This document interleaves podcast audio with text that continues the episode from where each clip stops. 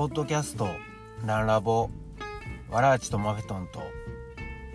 えー、皆さんこんにちは。お久しぶりです。えー、っとこの間の、えー、収録が12月の、えー、最後大晦日の真夜中。真夜中っていうか、まあ、日本はもう年明けた頃ですね。ドイツはえー、っと何時頃かな。お昼ぐらいだったんですけどもまああの大晦日だったので、えー、ほぼほぼ1ヶ月ぶりです。えー、っとどうもお久しぶりです、えー、この番組は大阪の普通のおっさんのランニングブログです。でランニング好きの、えー、普通のおっさん健太郎がですねまああの普段から持続可能なランニングを怪我せずずっといつまでも、えー、年取っても走れるようにということで持続可能なランニングを目指して、えー、いろいろな、えー、とまあ、サンダルランニングとですね。マーフェットの理論それからファットアダプテーション BC エクササイズなどを実践してその様子をランニングブログ形式で、えー、ポッドキャストでお送りしています。はい、えー、今日はですね1月の27日です。でえー、っとそうですね。一回撮ったんですけどちょっとあまりにも音が悪かったのでもう一回撮り直してます。なので1回目とちょっと内容が変わってるかもしれません。はい。まあまあまたした大きなズレはないと思います。いやもう2022年ですよね。えー、っともう1ヶ月。なんか時間経つめっちゃ早いんですけども皆さんいかがお過ごしでしょうか？はい。えー、っとまあ2022年なんですけれどもまああのこの間のね前回の放送でいやもうポッドキャスト1000でええんちゃうかみたいなネタないしとか言ってたんですけどまああの今年も続けていきます。はい。えー、ただ今まではテーマを決めてそのテーマに沿って喋ってたんですけど、まあ、ランニングブログなので、まあ、そういうなんかテーマを取り上げてやるとなかなかネタがないので、まあ、これからは、まあ、あの定期的って言っても2週間か3週間に1回、えー、まあランニングで、えー、関係あったことなんかやってることとかですね実践を、まあ、あの含めて話していきたいなと思っています。まあ、今年も、えー、ぜひあの 長い目でお付き合いいただければなと思います。でですね、まあ、あの日本も、えー、オミクロン株が蔓延してこの前回の放送の時ってね全然日本はまだ感染者いなかったんですけどやっぱ年明けてどんどん増えてきましたよね。えー、今いつやろちょっと前が6万人って言っててその次の日も7万人とかですごい勢いで増えてるんですけど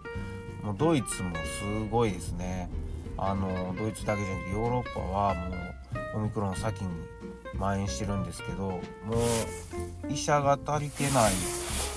とか医療,、うん、医療関係者がもう対応できない状態になっていてドイツも。であのー、もう PCR 検査なんかもなかなかもう結果が出ないとかすごいいっぱい人が来るのでそういう状況でドイツすごいあの今増えてます。で、えー、レストランとか行くのもまあもう2回ワクチンは当たり前でさらに、まあ、2回ワクチンがもしくはコロナから回復していること。でさらにあのー、なんだ検査結果が陰性だったかもしくはブースター打ってるかこのどっちか。を満たしていないともうレストランとか入れないですね。2G プラスっていうルールなんですけども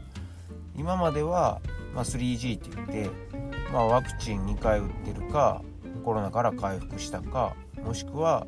陰性の証明取れてるかどれかでよかったんですけど、はい、もうそれではいけないということで、え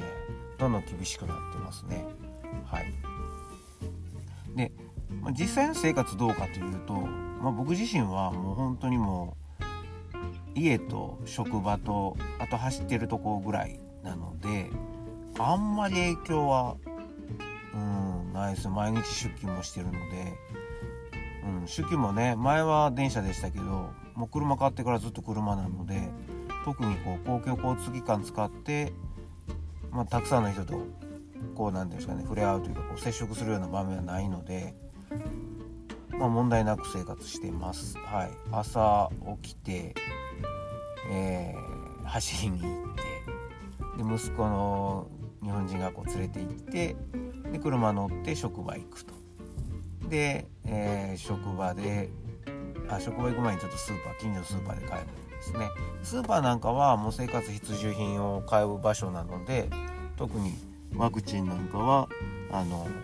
まあ、2G とかそういうルールはないです。でえー、っとそうですね。ほんで職場で仕事して仕事終わったらまた車乗って帰ってきてで、えー、寝ると。でまた朝起きて走ってっていうループですね。はい、まあ、そんな感じで生活は特に今んとこ大丈夫です。家族もはい無事に過ごせてます。もうねここまで来たらもう風邪ひくとかインフルエンザになるとかと一緒でうんもう確率やと思うんですよね。うんうんうんとかでもなくて確率？もうすごい数の人が感染してるじゃないですか。うん。まあだからあとはもう本当にかかりにくくなるように免疫高めるとか、まあ、今までとやることほとんど変わらないとは思うんですけどかかる可能性っていうのはあの前よりは上がったなと思っています。はい。まあ、ドイツはもう本当にもうドイツだけじゃないですね。ヨーロッパイギリスなんか特にそうですけどオミクロン大丈夫かなというところです。はい、でえー、っとそうですね。あそうそう。そんなこと言いつつもこの間、えー、ちょっとあの家族で、えー、1泊2日の旅行に行ってきました。で、えー、あのオランダのマースリヒトってね前に2014年に1年住んでたとこなんですけどそこに、えー、行きました。でまあ何しに行ったかというとあのー、年末にね本当は行くつもりだったんですよ。ただオランダロックダウンしちゃって行けなかったので、まあ、ホテル予約したっていうのもあってあのキャンセルができなかったのでで、まあ、延期して、まあ、それがたまたまこの間選手やったっていう話なんですけど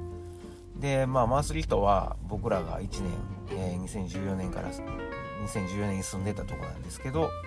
まあ、あの息子はその時ね嫁はんのお腹の中にいたんで実際にはマースリフト、えー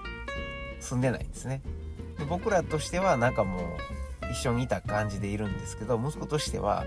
そんなん知らんしみたいな感じなんでまあ一緒に行こうかということで行ってきました。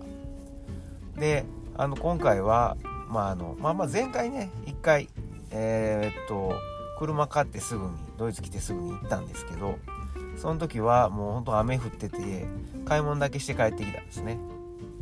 で今回はまあまあ天気よくはなかったけど曇りやったんで嫁はんが買い物してる間に息子といろいろ回ってきました。あの世界でね最も美しい書店っていうか本屋さん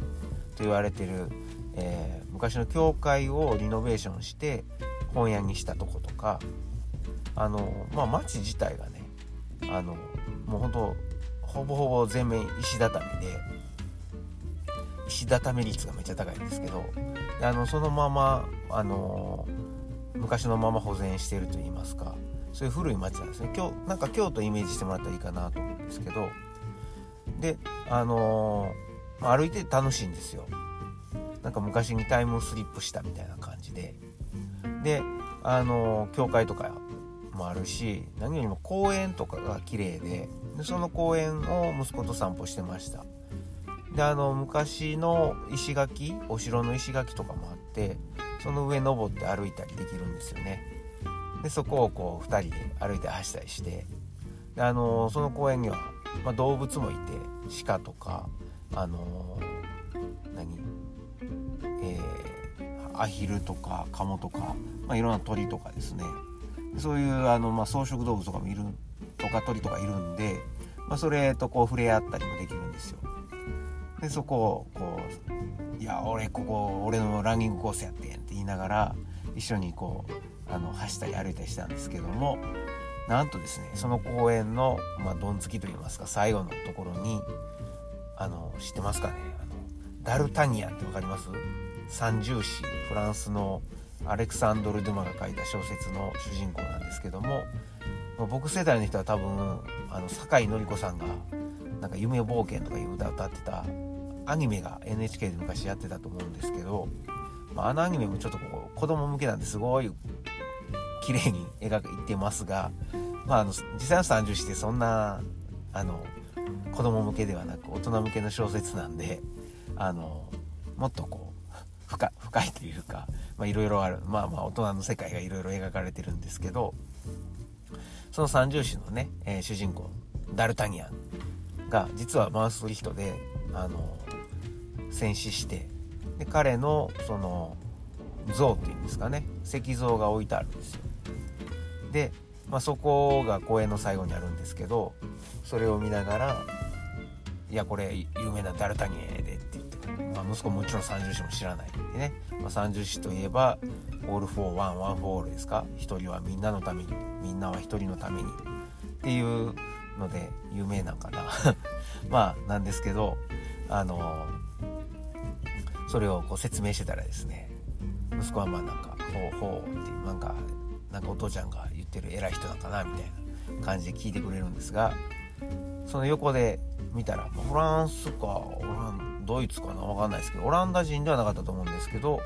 家族連れが同じようにですねお父さんがダルタニアン像を指さして熱弁してるんですね。ただあのそこの娘さんは結構でかくていやもうもうそんなんどうでもええしみたいな感じでお父ちゃんの話ほとんど聞いてないんですけどまああのそのお父ちゃんと僕は目があってすごく別れよっていうダルタニアンだよねっていうなんか共感できたのを勝手に思ってたんですけどはい。まあそんなこんなでオランダのマーストリート楽しんできました。でマーストリート残念ながら、まあ、オランダロックダウン終わったといってもまだあのレストランで中で食べたりできないんですよ。あのテイクアウトはできるんですけどスーパーとかは普通に空いてるんですけどね。なのであのその日は昼ご飯はあの何や、えー、マルクトっていう広場にあの美味しい、まあ、フリッツ屋っていうんですかあの何フライドポテト屋さんがあるんですよね。でそこでそれ買ってでそこのあのポテト普通にそれだけでも美味しいんですけどソースがあの選べるんですよ。カレーソースとかマヨネーズとか、まあ、定番マヨネーズなんですけどであとケチャップ。僕は今回グヤーシュっていうあのソースにしたんですけどグヤーシュって知ってます？ハンガリー風ビーフシチューなんですけどゴロゴロゴロ肉ですね。あのトロトロに煮込んだのビーフシチューがかかってるんですよね。で残念ながら肉はほぼほぼ嫁と、え息子に食われたんですけどもまあうまいんですよこれ。ただ食べてたらだんだん味飽きてくるんで次回はグヤーシュプラスマヨネーズでいこうかなと思ってるんですが、まあ、もちろんソース増やすと値段変わるんですけどまあねたまにしか食べないんであのソースぐらいを、ね、1ユーロとかあの2ユーロケチらんでもいいかなと思って、えー、ぜひおすすめなんでマースリフトに行くことがあれば、えー、食べてみてください。でえー、っとそうですね昼ご飯食べてあの街散策してでからえー、っとあのドイツとベルギーと、えー、オランダの、まあ、3つの国の国境の町に行きました。ファールスっていうんですけどそこにあの昔の、まあ、お城といいますか城ってもよあの大阪城とかねああいう日本の城みたいに要塞ではなくて、まあ、あの昔の貴族か王様が住んでたあのお屋敷をホテルにしたものがあってでそこにそこを予約してたんですよ。で、まあ、うちの嫁さんそういうの好きなんで、えー、そこを予約してたんですが今コロナで安くなっててはい。で、えー、泊まりに行きました。すごい良かったですね。素敵な、え、洋館っていうかまあもちろんそうですけどねオランダなんであのお屋敷に、えー、泊まってきました。でえー、っとそうですね。そこで、まあ、晩ご飯なんですけどレストラン空いてないんであのままあね夜もテイクアウトって嫌やから車乗って、まあ、15分20分であのドイツのアーヘンっていうところにあの行けるのでドイツのアーヘンで、えー、まあ、なんでドイツでっていう感じなんですけども、まあ、ドイツだとレストラン空いてるんで。であのモロッコ料理がねあのモロッコ料理屋があるっていうのが分かったんで、まあ、カタールに住んでた時モロッコ料理大好きやったんで10年ぶりにモロッコ料理食べました。やっぱうまいですねあのクスクスとかタジーンとかですね。子牛のタジーンがやばかったですね。あとクスクスもあの割とあのねちっちゃいパスタみたいな、はい、米みたいなパスタですけどめっちゃ腹膨れるんですよあれ。あのもう腹いっぱい食べました。最高でした。で最後の締めにミントティーっていうね。まあもうアラブ料理の、まあ、王道なんですけども。はい。で、えー、まああーへんね誰か行く人いたらモロッコ料理、えー、おすすめです。なんか何の話してるのなんかすいませんランニングブログやのにね、えー、食レポ食べレポみたいになってますけども、まあ、もうちょっとお付き合いください。ほんでえー、っと泊まってで次の日の朝も朝はそうですね買ってたパンを、えー、ホテルで食べてでそのホテルをちょっとこう昔のお城ということであの家族で散歩してでからまた車でアーヘンに昼ご飯を食べてそしてまたオランダに戻ってきたと。なぜかというとそのオランダベルギードイツの 3, 3つのね国境の、えー、まあ、ポイントっていうのがあってそれが山の上にあるんですよ。三国地点って言うんですけど、まあ、そこ行こうかっていうことであのー、その周りもあのー、まあ、山の中散歩できるので行って写真撮って息子に「今日はもうあのドイツもベルギーもオランダも一気に3つの国行ったな」って言いながらまあなんかね、え、面白い体験をしてでそこのさんがうちで、ね、散歩して、えー、車でまた下に降りたんですけどもであのー、それ日曜日やったんですけどドイツは日曜日は店もレストラン以外休みなんですがオランダはレストランは今ロックダウンでの影響でまだ閉まってるんですがスーパーとか空いてるんですよね。でスーパーであのオランダのスーパーで買い物してでまたドイツの家に帰るというなんかあっちゃ行ったりこっちゃ行ったりみたいな感じで、えー、旅行してきました、まあ、楽しかったというのと、まあ、コロナならではやなっていうなんかねこっちの国はって本当にもうこの線越えたらすぐオランダこの線越えたらドイツなのにこっちはレストランあのやってるけどこっちはやってへんみたいなこっちはスーパーやってるけどやってへんみたいなすごいなんか面白い体験をしたのでそれをシェアしました。はい。では、えー、今日も最後まで聞いてください。よろしくお願いします。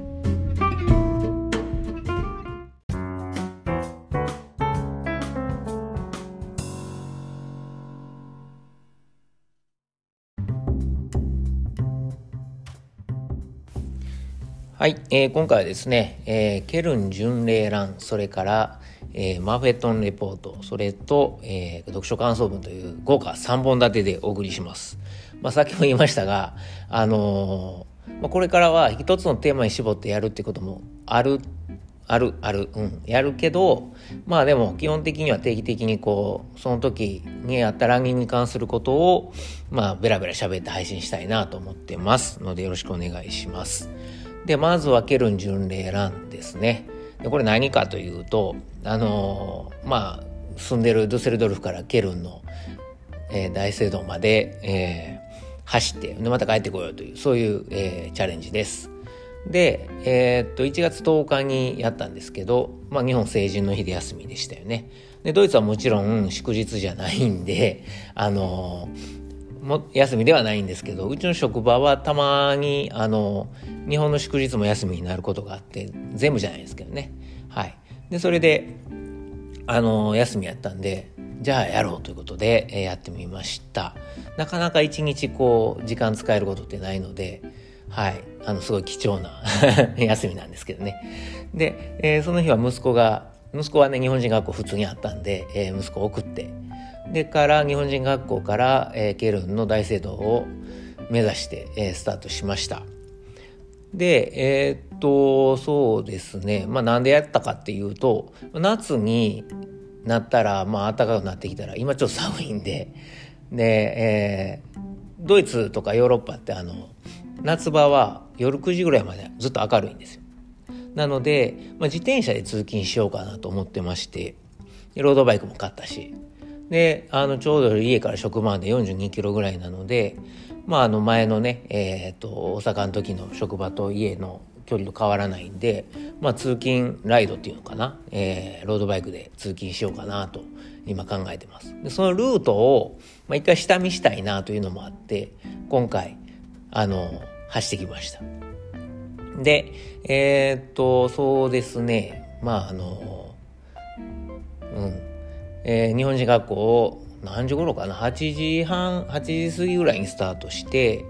で、えー、ドゥッセルドルフからまあ、9号線っていうのをずっとまっすぐ行くんですけどね、えー、9号沿いを、えー、ちらおちら、えー、走ってであのライン川の橋を越えると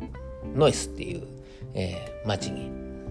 着くんですけどそこからノイスから9号沿いをずっと行くんですね。であのー、途中で9号の横にあの歩道がなくなるのでとその時はまああの、えー、脇道脇にそれて時々ね、畑の、あの、あぜ道みたいな、えー、まあ、ちゃんとした道なんですけど、そこを走ったりとかして、こう、まあ、基本9号沿いを走るんです。はい。で、えー、ノイスを過ぎて、えー、ドルマルゲンっていう、えー、町まで行って、で、えー、そこから今度はレーバークーゼン。あの、なんか、あの、ちょっと前にサッカーの、えー、岡崎選手が、確かプレイしてたと思うんですけど違ったかな。まあいいや。で、えー、それを過ぎてようやくケルンに到着すると、まあ、片道普通に行くと38キロなんですけど途中レーバー偶然ぐらいであの、えー、ライン川沿いにあのこう迂回したので結局、えー、っと大聖堂着いた時42キロでしたね。はい。であのそうですねまずは道やけど道はあのドイツの場合車道と歩道と自転車道っていうのがちゃんと明確に分かれててしかもあの基本右側通行なんですよ自転車と,、えー、っと車は。なのでこうなんていうかな自転車同士がこうすれ違うってことは基本ないんですよね。なのでえっ、とうんじ常に右側の、えー、車線走らなあかんので、まあ、自転車もあの反対から来る自転車は対向車線から来るので絶対に会うことはないんですよ。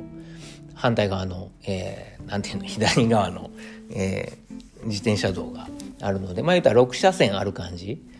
6車線というか6つ道路があって、えー、車道が真ん中2つでいっちゃん端っこが歩道歩道でで自転車道みたいな感じですよね。なのでまああの歩道を走ればあの危なくないし自転車にこうぶつかられることもないのですごく走りやすかったです。特に9号線っていうのは幹線道路なのであの整備されてて歩道もガタガタじゃないし良かったですね、うん、でえー、っと、うん、補給ですけど補給は初め2時間は水で行けてで、えー、途中からあのデーツとかレーズンとかこうちょっと夏取りながら行きました。うん、であの前にちょっとこうスマイルさんと喋った時も心配してたんですけど日本みたいにコンビニがこうなんでつどつどあるわけじゃないので、まあ、補給に関してはあの今回、えー、気づきがあったのはドイツで走る時はまあスーパー町やとスーパーあるんですけど道沿い町と町の間の道沿いってないのであのえー、ガソリンスタンドですね。ガソリンスタンドはガソリン自分で入れて、セルフなんですけどね、入れて、でそこに、あの、ついてる、あの、なんていうの、コンビニみたいな、えー、小さい店があのあるので、そこでお金払うんですよね。なので、まあ、あの、コーヒーとか、ジュースとか、まあ、簡単な、あのスナックなんかはパンとかもね、えー、そこで買えるので、ちょっと割高なんですけど、まあ、そういうそういうのをこう、まあ、5キロごとぐらいにあるからそういうのを使いながらこういうチャレンジしたらいけんねんなというの今回気づきの一つでした。はい、で、まあ、あのさっき言ったノイスを過ぎて、えー、ちらおちら9号沿いを走っていってで、まあ、そんな車も多くないのでストレスなく、あの、うん、走れましたね。周りも何にもないですよね本当にもう草原とか あの畑とかいう感じで。で、そう、ドルマールゲンを、えー、過ぎたか手前かどっちか忘れたんですけど、あの、ちょっとびっくりしたのが、走ってたらなんか倒れてるのに見えたんですよね。で、ああ、かわいそうに犬が引かれて、引かれたんかなと思ってたら、横通った時にはっと気づいて、見たらキツネやったんですよ。野生のキツネ。僕動物園以外でキツネ見た初めてで、あの、うん。あの、びっくりしましたね。あの、多分引かれたんでしょうね。口から血流して倒れてたんですけど、あのすごいかわいそうで。で、じゃあドイツってそういうキツネとか多いのかというと、全然知らなかったんですけど、職場の同僚に聞くと、ドイツ人の同僚に聞くと、あの、結構普通にいるみたいで、ウサギが住んでるところやったら、まあ、キツネ普通に来るよ、みたいなこと言われて、それどういうことかというと、まあ、別にウサギ取って食べるっていうのもあると思うんですけど、あの、基本的にウサギがいるということは、まあ、穴掘って住めるとこがある。で、穴掘って住めるとこということは、キツネも、あの、その身を潜める場所があるということなので、あの、いると。いうので、いや、別に普通にね、街歩いてて狐を追ったことないんですけど、まあ、いるらしいので、あの、ちょっと今度から注意してみたいなと。僕、ドゥッセルドルフ住んでて走ってて普段見るのは、ウサギとリスですかね。うん、で、あと同僚に聞いてびっくりしたんが、この間、ケルンの街に夜、あの、防犯カメラに狼が 映ってたらしくて、で、ドイツも広いんで、狼もこう移動するんですって。で、その、なんか、その移動する最中にたまに街に出てくる狼もいるっていうことで、いや、そんなん聞いてちょっとね、夜走ってて狼をったらどうしようかなと思うんですけど、同僚によると襲われへんでって言われたんですけど、ほんまがいなっていう、ちょっと怖いですね、狼におったら。っていうか、狼って認識できるかな犬やと思っちゃうんちゃうかなと思うんですけども、まあそんな、えー、動物事情もあり、で、あの、ドロマルゲンは、えー、街の中を、そうそう、ドロマルゲンは9号それて街の中走るんですけど、9号ほどなくなるので、あの、普通に、あの、平日の午前中なんで、銀行の前とか郵便局の前とかにおじいちゃんおばあちゃんが普通にいて、ななんか走ってるやつおるみたいな感じですごい目で見られましたけど、でそれを過ぎ、で、えー、ドロマルゲンってなんか、工業都市でもあるのかな？なんか工場があるところの横を通ってでレーバークーゼンの近く行ったんですけどもうなんか9号ずっと走ることに疲れてそこから、えー、道それてライン川沿い入りました。ライン川沿いはもう信号もないしそれまで9号沿いってやっぱ信号多かったんで何回か止まったりしなきゃいけなかったんですよね。でもライン川沿い行くと信号ないのでで景色も綺麗でちょっと風が強かったけどあの川沿いを、はい、え、ストレスフリーで走りました。そのおかげで4キロぐらいちょっと余分に走ったんですけど、で、えー、っと、ケルンの、えー、街に入って、で、えー、ケルンの街入るとね、やっぱ人多いし、車も多いので、で信号も多いから、えー、止まりながら、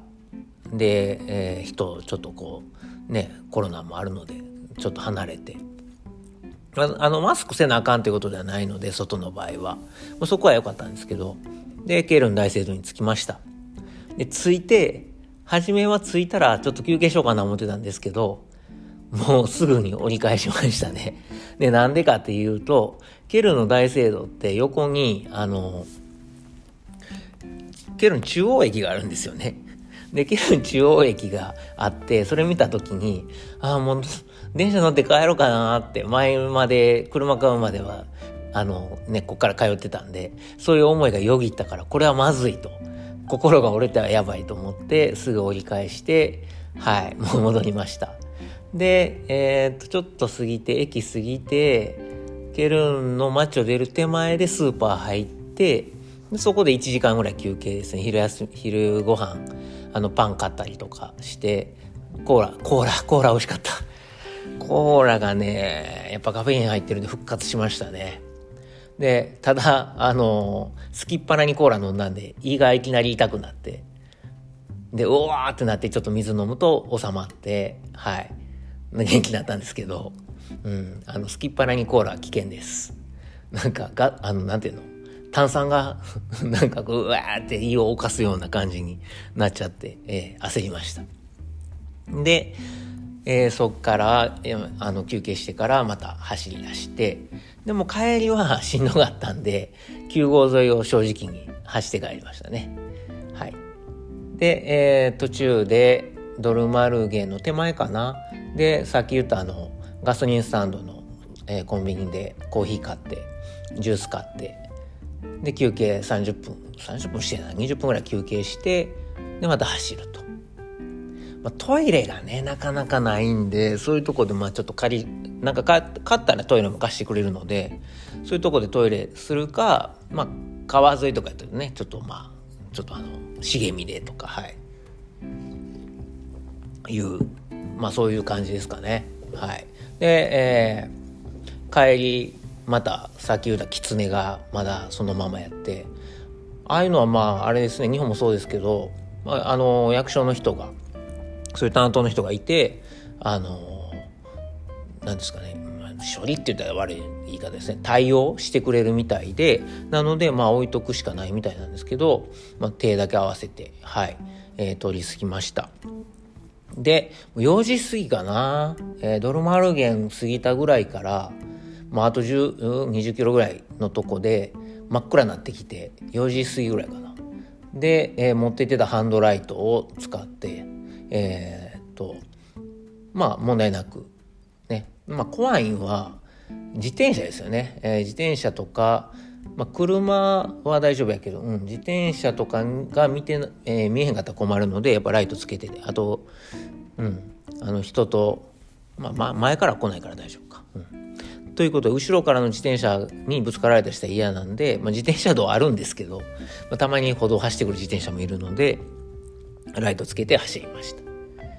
で、えー、っと、そこから、えー、ノイスを過ぎて、ノイスの橋渡って、ドゥステルドルフに戻ってきたんですけど、まあ、そこから早かったですね。もうあっちゅう間に、えー、自分の家のそばまで行ったんですが、そこで、あの最後ね、またライン川渡るんですけど、家の近所で。あの、ライン島っていう、ドゥッセルドルフのあの、まあ、なんていうかな、ランドマーク的なあの、タワーがあるんですよ。でそれ見た時はやっぱりね、あ、帰ってきたっていう、めっちゃ安心しましたね。うん。まあ、ノイスの橋渡ったぐらいからちょっと見えてきたんで、あ、ドゥッセルやっていう感じが出て、すごいなんか、あ、もう自分もドゥッセルドルフ市民やなと思ったんですけど、うん、帰ってきたなっていう感じがしました。ただ、帰ってきたんやけど、あの、時計見たら79キロぐらいやったんですよね。なんか中途半端やなと思って、最後、家の近所のライン川沿いを、ちょっとこう、余分に走って、80キロに、えー、してから家に帰るという、なんかようわからんことをしたんですけど、まあ、以上で、えー、ケルン巡礼ランチャレンジが終わったんですが、まあ、あのー、全体的に見ると80キロ、80.01キロで、えー、時間が7時間57分08秒。まあ、平均ペースが5分58秒ですね。休憩とか入れると、まあ、10時間ぐらい、えー、活動してたんかな。で、えっ、ー、と、獲得標高は687メートルですね。そんなに登ったかなっていう、あんま記憶ないんですけど。で、カロリーが4021カロリー、えー、4021キロカロリーかな消費したということです。で、えー、まあ、マフェトン的には平均の、心拍数は128ですね。信号とか休憩でまあ心拍数下がってますけど、まあ、高い時でも心拍数が100、そうですね、えっ、ー、と、うん、100、まあ30後半ぐらいまで、140いくことはなかったので、まあ、まあまあ、あの、全体通して、心拍数120後半から130後半ぐらいの自分のエアロビック心拍数内で、えー、走れた感じです。うん。まあ、楽しかったですね。えー、途中ちょっと疲れましたが。で、あの、まあ、こういう、えー、旅ラン的なやつを、あの、去年は、えっ、と、5月、4月か。去年4月に琵琶、4月の最後に琵琶湖一周193キロやってから、全然できてなかったんで、まあ、去年はね、最後に12月か。えー、いつも走ってるグラーフェンベルガーの森を50キロ走りましたけど、まあ、去年の後半ってもう50キロが最長やったんでこういうなんか長い距離走れてなかったから今年はま月に1回ぐらいはあの長い距離走りたいなと思ってます。でせっかくドイツ住んでるので、まあ、こういう旅ラン的なことを、えー、やってまたご報告したいなというとこです。で今度は、まあ、まだ分かりませんけどドゥッセルドルフからドゥイスブルクという北にある町行ってみたいなと思ってて。でここはあの普通に行くと30キロぐらいなんですけどあのライン川沿いをくねくね行くとちょうど50キロぐらいなんで往復100キロぐらいで面白そうやなと、うんまあ、面白いんか川沿い単調なんか分かりませんがそういうのもやりたいしあとはあの香川真司選手サッカーのねが、えー、大活躍してたあのドルトムントも、えー、近いしあとは東の方にウッバータールとかゾーリンゲンという、まあ、ちょっとあの 300m 級の山のある町があるのでそういうところにも行ってみたいなと思ってます。うん、なんかねやっぱいろいろこう今までまだ生活慣れるのに時間かかってたんですけどまあ慣れてきたんでそういうこともなんか手手広くとか手広げるというかね、えー、やっていけたらなということで、えー、これからも、えー、そういうチャレンジ、えー、レポート、えー、したいと思いますので聞いてください。以上です。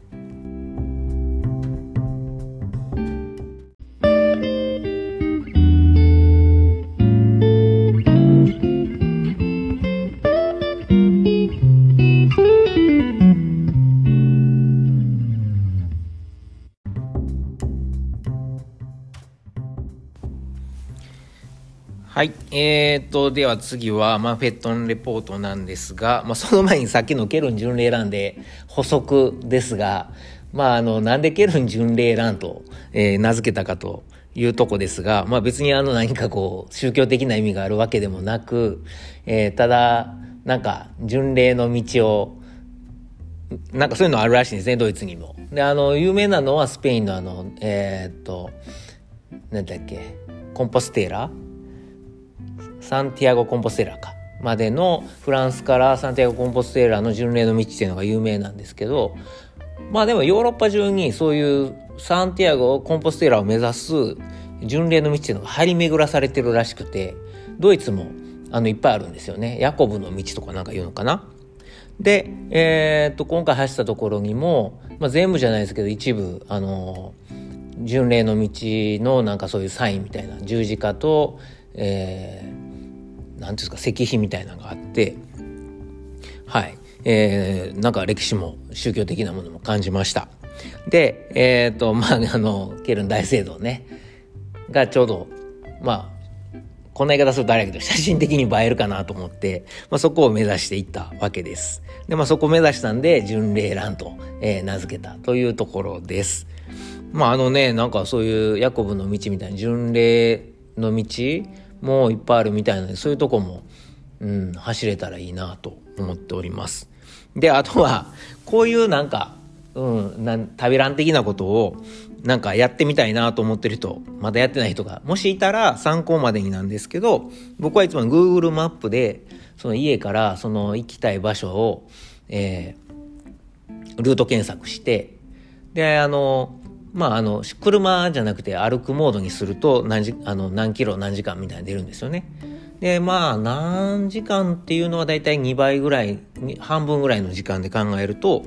ちょうど走ったらいいぐらいになるので、であとは、あの、ルートも最短距離を Google は出してくれるんですけど、そのルートをちょっとこういじると、あの、迂回とか川沿いとかやると、それでまた計算し直してくれるのですごい便利なんですよ。なので Google マップでそういうことをやって、で、あの近くにスーパーがあるかとか補給どこでするかとかいうのを、あのストリートビューとか使ったりとか、あの、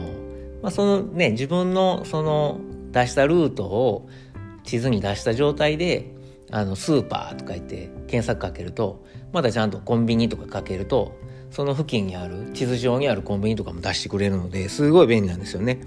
そういう感じでやる。あとはまあ、何かあった時用にエスケープできるバスとか電車の駅があるかっていうのも見とくと、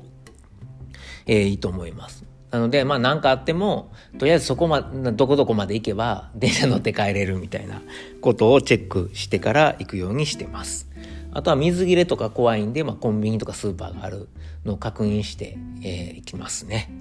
はい。で、マフェトンレポートですけれども、えー、まずは MAF テストですね。で、MAF テストはいつも言ってますが、毎、えー、大体2週間、時々できへんかった3週間に1回、えー、3キロのタイムトライアルをしています。で、タイムトライアルつっても全力で走るのではなくて、まあ、あの、マフェトントレーニングをしているので、えー、自分のエアロビック心拍数ですね。僕の場合は、えー、180から年齢43を引いた137。これを最大エアロビック心拍数に設定して3キロ走ってます。と言いつつも、だいたいいつも140ぐらいまでは上げる、うん、あの許容としてやってるんですけども、で、3キロ走って、今回、えー、っと、2週間、3週間前か。1月の、そうですね、1月の初めに、えー、やった時に、13分52秒。1キロあたり4分36秒ですね。その前に12月24日かな、イブか、クリスマスイブかなんかにやったのが27回目で、その時は14分3秒だったので、まあ10秒ぐらい改善上がりましたね。なので、その時のペースが4分40なので、えー、28回目は4分36と。で、25日に、えー、1月25日に29回目しました。それが13分48秒で、まあ、4秒だけ速くなったと。1キロ4分35秒ということで、まあ、やっとね、ちょっと去年のフォームに戻ってきたのかなというとこですね。というのは、あの、記録をつけてるんですが、あの、いっちゃんはじめの方が、えー、2020年の8月10日に1回目やって、その時は2キロでやったんですけど、ペースが4分50やったんですね。でそこからどんどんうなぎ登りにペースが上がっていって、えー、最高が、えー、っと、2020年の12月17日、まあ、ちょうど1年ぐらい前ですけど、1年ちょい前かな。しえー、4分13秒、1キロ4分13秒。この時はもう3キロで走ってるんですが、それぐらいまで、えー、向上しました。ただそっから、4分20秒台にな、をうろちょろして、で、このドイツに来るドタバタで、なかなか MF テストもやってなかったし、トレーニングもできなかったりしたので、えー、去年の2021年9月30日時点で、4分58秒でもう最悪のタイムがなってたんですね。で、またそっからドイツでトレーニングして、今4分35秒まで戻ってきたということで、まあ、あのトレね、去年、一昨年のトレーニングの仕方に間違いがなかったということをこれで見てもわかるので、あの、体調崩さずに、まあ仕事とかもありますけど、なんとかトレーニング時間を作ってあげていきたいなと思っています。はい。で、えー、そうですね、まあマフェトン、てか MF テストとかマフトントレーニングするときに、まあ前も言いましたけど、冬場は特にあの、心拍数がね、あの、ちゃんと取れない時もあるので、まあ、僕はあの、胸ベルトをつけてやってます。で、胸ベルトも、あの、なんやろ、そのままつけただけだと、あの、汗出る、汗かいてくるまでなかなかちゃんと測れないので、まあ、水もいいんですけど、まあ、僕の場合はあの、えー、ジェルですね。あの、な何用のジェルというか、EMS トレーニング用のなんかそういうジェルがあって、あの EMS ってわかります？あの腹筋マシンみたいなあるじゃないですか。あのベルトみたいな腹に巻いて、ブーブーブーってこう電電気のこう衝撃与えてあの腹筋割るみたいな。クリスティアーノ・ロナウドとか前宣伝してたやつ。あれのクリームが売ってて、で、それを、何やったかな。日本でアマゾンで使ってた、日本で使ってたのはアマゾンで買ったビーナスジェルという怪しげな名前ですけど、ちゃんとしたやつですね。はい。ドイツ製なんですけど、それのヴィーナスジェルドイツ製やのにドイツで売ってないっていうね。で、あの、今は EMS クリーム、えジェルかっていうのを Amazon で検索して買って使ってます。まあ、それだとあの、まあ、よっぽどのことない限りは、あの、計測ミスはないので、いいかなと、おすすめです。マフェトンに関しては、まあ最近トレーニングで、えー、っと、まあ前からちょっと言ってますけど、坂道インターバルですね。を毎週やってます。で坂道インターバルは、あの大体土曜日か日曜日にやってるんですけど、まあ、詳しくはストラバ見てもらったらいいと思うんですが、まあ、家の近 家の近所じゃないないつも走る森の近所にあの1.2キロぐらいの坂があるんですねだらだら坂がでそこのシャドウが4.6%やったかな大体5%ぐらいで、まあ、1.2キロ走りきると50メートルぐらいアップになるんですけどその坂を、えー、っと10往復してますであのそれで大体2 22、3キロに、24キロぐらいかな、になるんですけど、で、あの普通の坂道トレーニングって上り頑張るじゃないですか。でもあのマフェットの場合上り頑張らないんですよね。で、あの心拍数、最大アロビック心拍数内に抑えて坂登って、で下りを飛ばす。で、なんでかっていうと下りはあの坂下りなので、まあ、下りの力を使って力っていうか、まあ、シャドあの斜面のなんていうの下りの斜面を使って走るので、まあ、心拍数が上がりにくいんですよね。なので、えー、下りは、まあ、大体4分前半かなペース4分10とか20秒ペース時々3分50秒ペースとかであの下り、えー、飛ばしてます。でそれやっても心拍数が130半ばぐらいまでしか上がらないので、うん、それをあの上りはえー、まあ、ジョグのつもりで抑えて下り頑張るみたいな。で下りだとあの何て言うの？まあ大きな動きで走れるんですよね。なので体の神経とか筋肉にあの速い動き大きな、えー、走りの動きを、まあ、覚えさせられるのですごくあの、まあ、スピードトレーニングとしてもえー、いいですね。ほんで心拍も上がらないので、まあ、フェトントレーニングとしてもいいのでそのダウンヒルトレーニングっていうんですけど、えー、やってます。おすすめです。ただ結構負荷は高い。筋あの体への負担はあるので、まあ、週に1回がおすすめかなというところですね。はい。で次の日ちょっとこうあのなんていうか長めのジョグ入れるとかするとセットレンでもいいと思います。まあ、ジョグもあの、マフェトンペースでね、やれば。マフェトンペースっつっても、初めはみんなこうなんか、ね、何回も言ってますけど、マフェトントレーニングって楽やんって言われるんですけど、いやいやいや、もう続けていくと、さっきも MF テストの結果言いましたけど、あの、普通に4分半とかで走らないと、あの、心拍数上がってこないんで、はい。あの、だんだん辛くなってきます。なので、まあ、ジョグって言っても大体5分とかで、そうですね。基本はまあ10キロ走る時とか5分ぐらいのペースで走ってますね。はい。なとこですかね。まあそれ人それぞれですよ。あの人によって、その時の、えー、トレーニングの具合で、あのエアロビック心拍数とペースっていうのは違ってくるので、なんか健太郎がキロ5分でジョグしてるっていうから俺もっていうのはちょっとおかしいですね。自分の心拍数と相談しながらやってください。で、あとは、えー、マフェトン的には、あの、あれですね、あの、えー、食事。食事は、あの、まあ、去年の配信でも言いましたけど、昼ご飯を、あの、すごい気をつけてます。あの、サラダをいつもスーパーで、えー、ルッコラとか、あの、こっちでね、何やったっけな。なんたらスピナッチという小さい、はあの、ほうれん草のなんか小さいサラダほうれん草みたいなのがあるんですよね。でそれと,、えー、っと必ずトマトミニトマトでアボカドで、えー、っとひまわりの種かぼちゃの種野菜これかであとはホムスって知ってます？あのひよこ豆のペーストなんですけどアラブアラビア料理アラビアアラブ料理でよく食べるんですが、まあ、あのビーガンの人なんかもよく食べるやつでこれを、まあ、タンパク質と、えー、炭水化物代わりにとってますね。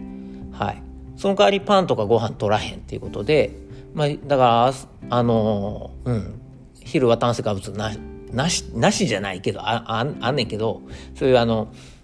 何、穀物から取る、うん、炭水化物はなしですね。はい。まあ、豆、豆穀物なんかどっちやろう。うん、まあいいや。はい。で、えー、あとは、えー、魚の、えー、イワシの缶詰とかツナの缶詰もしくは、えー、っとスモークサーモンとか、えー、サバの燻製なんかもあの売ってるのでそんな高くないんですよね。それをスーパーで買って、えー、タンパク質として、えー、昼サラダに一緒に入れて食べてますね。はい。うん、アボカドはあの良質の脂肪が取れるので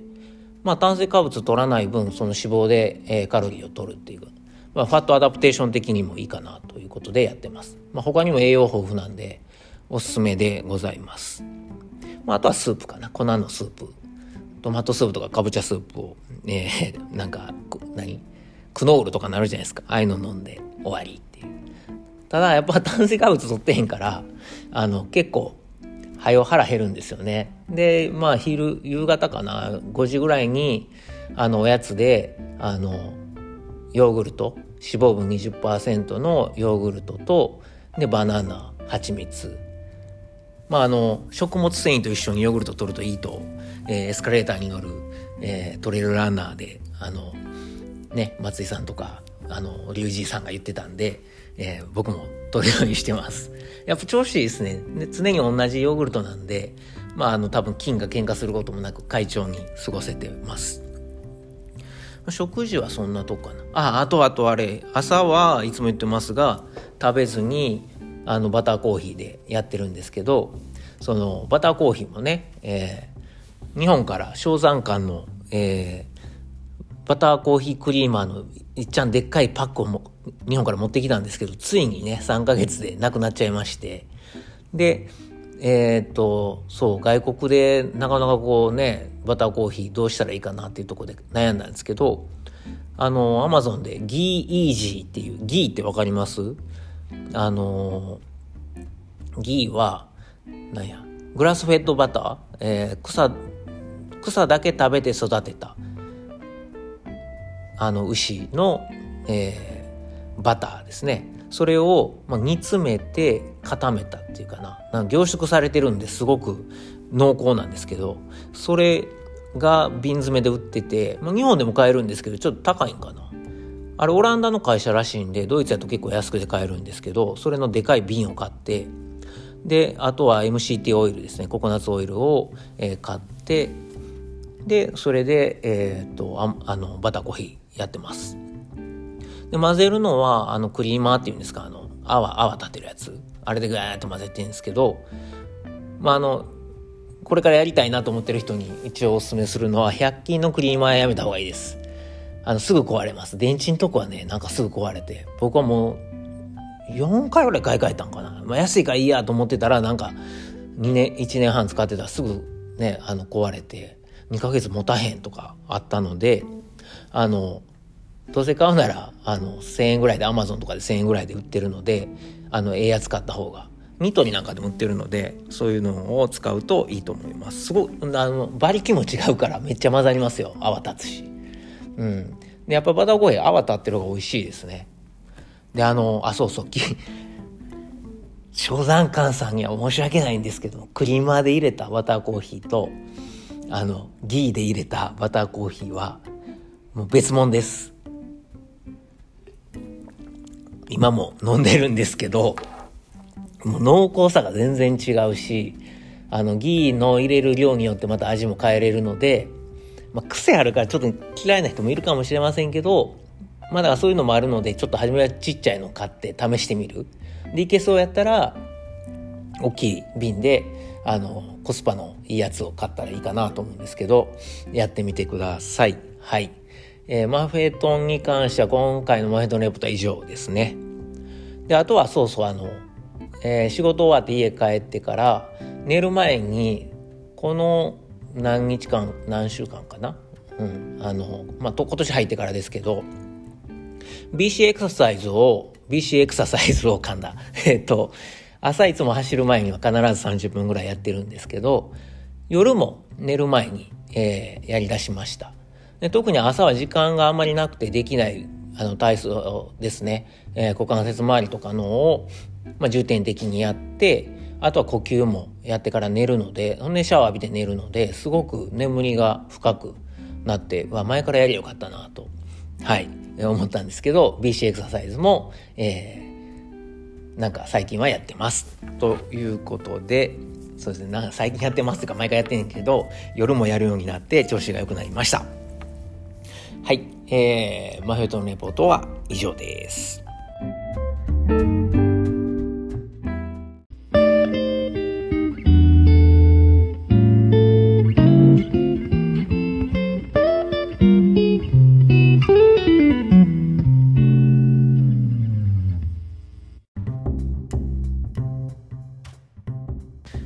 はい、えー、最後は読書感想文です。で、もう今回は、あの、今までみたいになんかがっつり、えー、紹介するのではなく、まあ、あの、あんまネタバレなれんよ、ならんように、まあ、大体の概要を、あの、お話しして、えー、ご紹介だけっていう、おすすめだけしたいなと思います。まずあの、今回は年末年始に読んだランニング関係の本なんですけど、えー、一冊目は、あの、なんか今更って感じですけど、トレイルランナーヤマケンは笑うということで、山本健一さんの本を読みました。で、なんでかっていうと、たまたま Amazon の、えー、Kindle ですね。Kindle のアンリミテッドで、無料で、あの、候補に出てたので、これ読まねばならんということで、えー、読みました。まだ読んでない方はぜひおすすめなんで読んでください。で、あの、山本さんはあの40、え、いくつやろ ?1 歳かな。あの、多分2つぐらい年が違うんですけど、まあ、ほぼ同世代の、えー、ランナーで、もう知らない人いないですよね。えー、もう世界的にも有名なランナーですけども、ね、UTMF 日本人1位になったりとか、あの、UTMB でトップ10入ったりとか、ね、いろいろされてます。最近はあの、パサパサとか、えー、ね、貝の国一周トレイルでしたっけ？など300キロを超えるすごいチャレンジをしてますけど、もともとこの人あれなんですよね。あの、高校で山岳部で、で、大学でスキーやって、モーグルで、なんかオリンピックも目指せるぐらいのなんか実力の持ち主やったかなんかで、はい。その辺もすごい本に書いてるんですけど、で、怪我して、スキー、怪我してやめたんかな？なんかスキーやめて、で、トレイルランナーに出会って、トレイルランナーを始めたっていうことなんですけど、高校の先生しながら、あの、年に1回、世界的な大会に出場してはったんですよね。で、まあ、この本での書いた時はまだ、えっ、ー、と、あれ、なんだ、あの、高校の先生やりながらなんですけども、えっ、ー、と、今は高校辞めてプロのトレイルランナーとして、えー、独立して、えー、活動されてます。ただコロナになったせいで、あの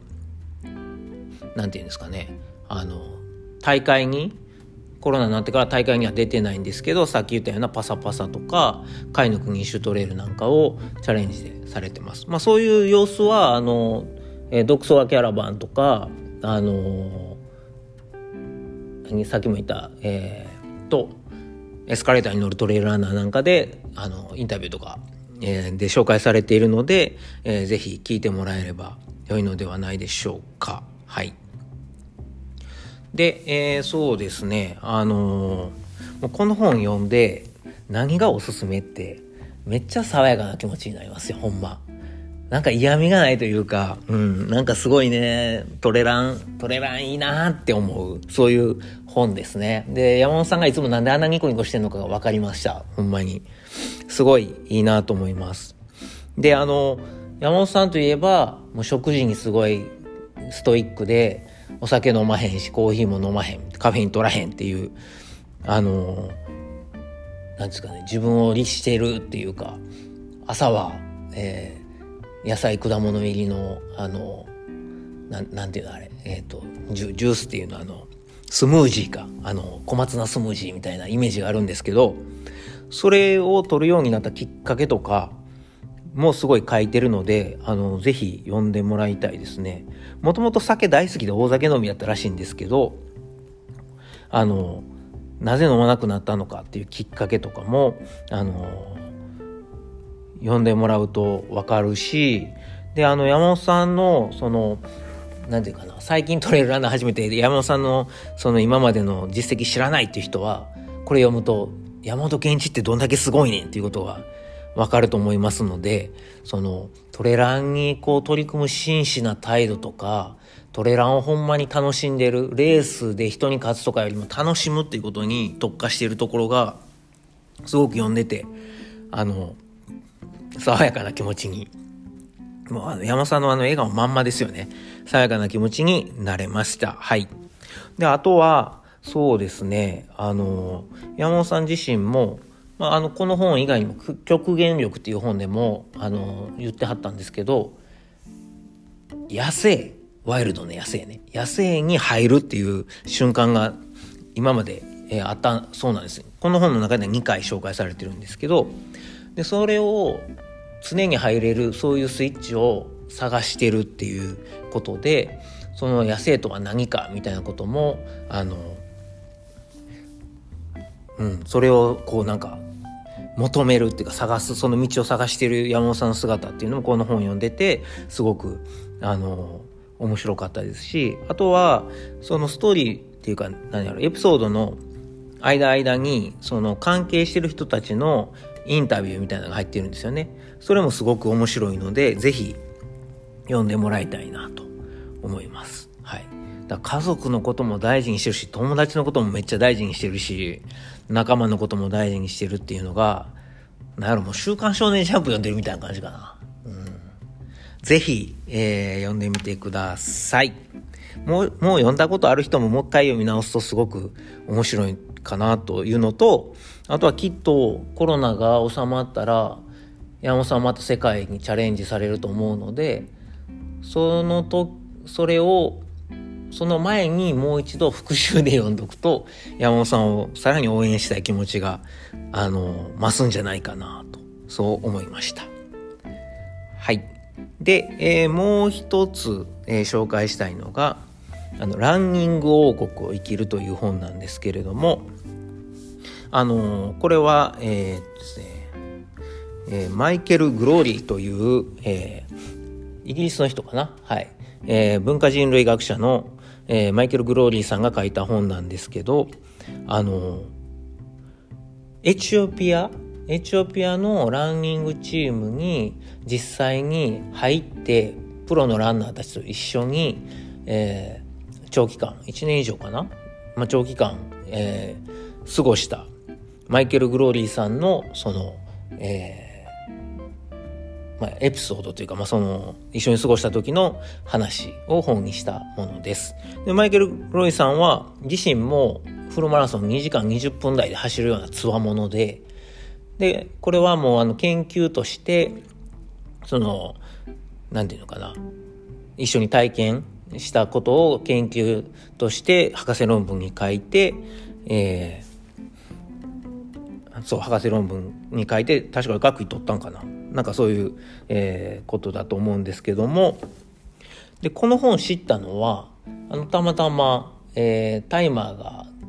えー、好きタイマーが大好きタイマーが好きあの JR 田中さんと、えー、あっちゃんさんがやってるあのポッドキャストであのドラえもん好きの、えーと、福島舞さんですね、えー、アンサー4のが出演されてる回で紹介されてたんですよ。で知ってました？福島さんってあのもちろんトレイルランナーでもあるんですが、たまにね、テレビとかでも出てはりましたよね。えー、昔タレントだったのかな？はい。で、えー、今は、制度社って読むと思うんですけど、青い土の会社って書いて、制度社っていう出版社の編集者なんですよね。で、このランニング王国を生きるっていう本自身も、本も、あの、えー、福島さん編集担当されていて、でそこであのこの間のポッドキャストでも紹介されてたんですけどもあのすごい面白いです。特にまあフルマラソンしてる方なんかはすごい参考になると思うし、ま、それ以外の方でもそうなんやっていうなんか分かんないじゃないですか。アフリカのランナーがどんな風に練習してんのかっていうのがすごく分かるので面白かったです。であのまあ今でもねあのこの間の東京オリンピックでもえー、っとケニアのあれ？あれ？誰だっけ？すぐ、すぐ名前を忘れてしまう。まああのね、ケニアのランナーがメダルを独占しましたけれども、あの、エチオピアもずっとねマラソン王国として、まあ、常になんか大会とかでも勝ってるじゃないですか。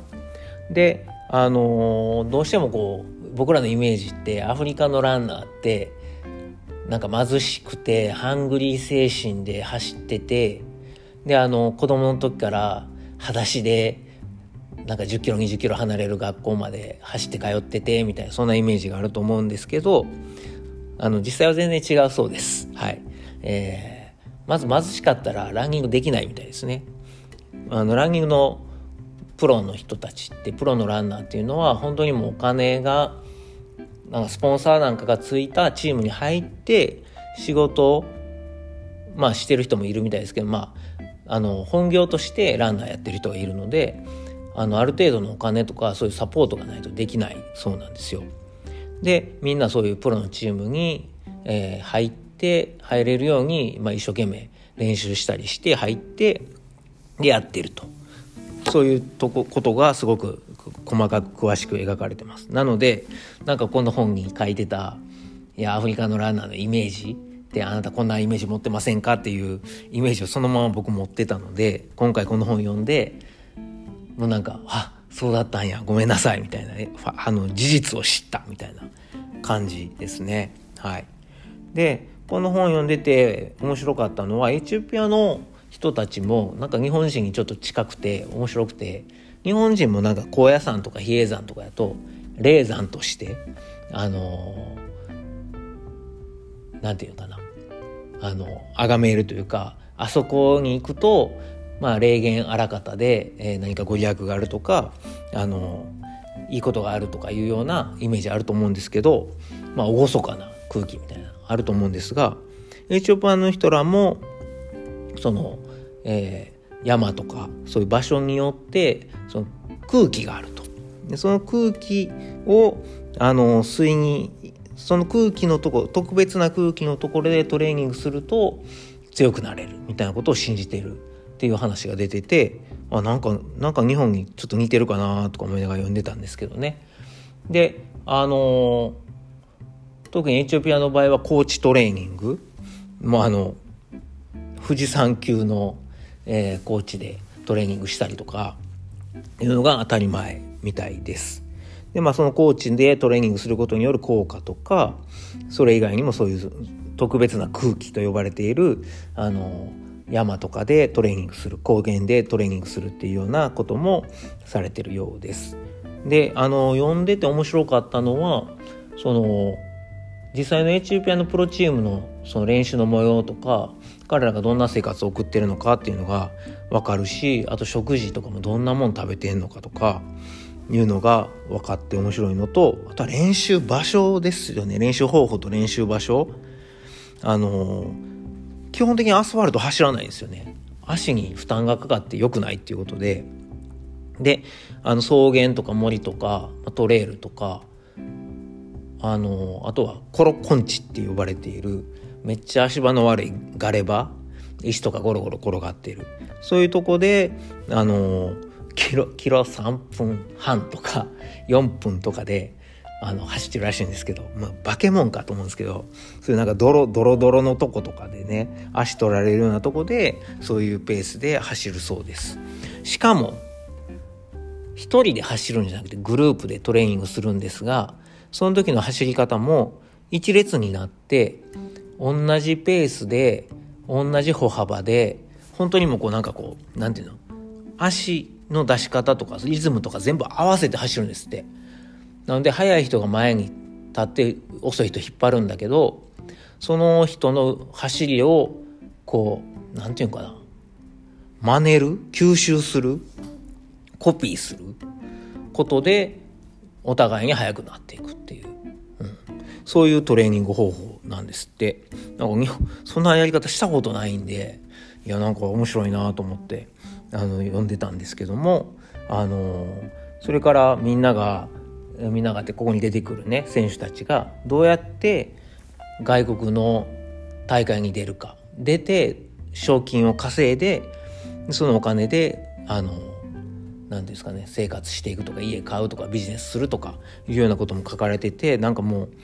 ううん。全然知らない世界だったんで読んでてすごい面白かったです。この本はねまだあの出たところなので去年出たところなのであの、えー、 Unlimited ではないですけどあの電子版でも書籍でも両方あるので是非えー、買って読んでみてはいかがでしょうか。正月ね、これ読んでてすごいなんか面白かったですね。あの、いい時間の使い方ができたなと思いました。というわけで、えー、おすすめですごいいいドキュメンタリーを見てるようなイメージです。ただ、登場人物めっちゃ多くてカタカナだらけなので、一体誰が誰かっていうのがちょっとなかなかわからないんですけど、あれっていう。で、時々ちょっとあの、なんていうんだろう。あの、表記が、あれ？さっきこう書いてたのになんか表記変わってるみたいなのもあるんですが、まあ、そこはあんま気にせず、はい。あの、裸足のランナー、アベベビキラさんが、えー、育ったエチオピアのランニング事情っていうのをね、えー、今のランニング事情がわかるのですごいあの興味深い本だと思います。これもおすすめです。以上です。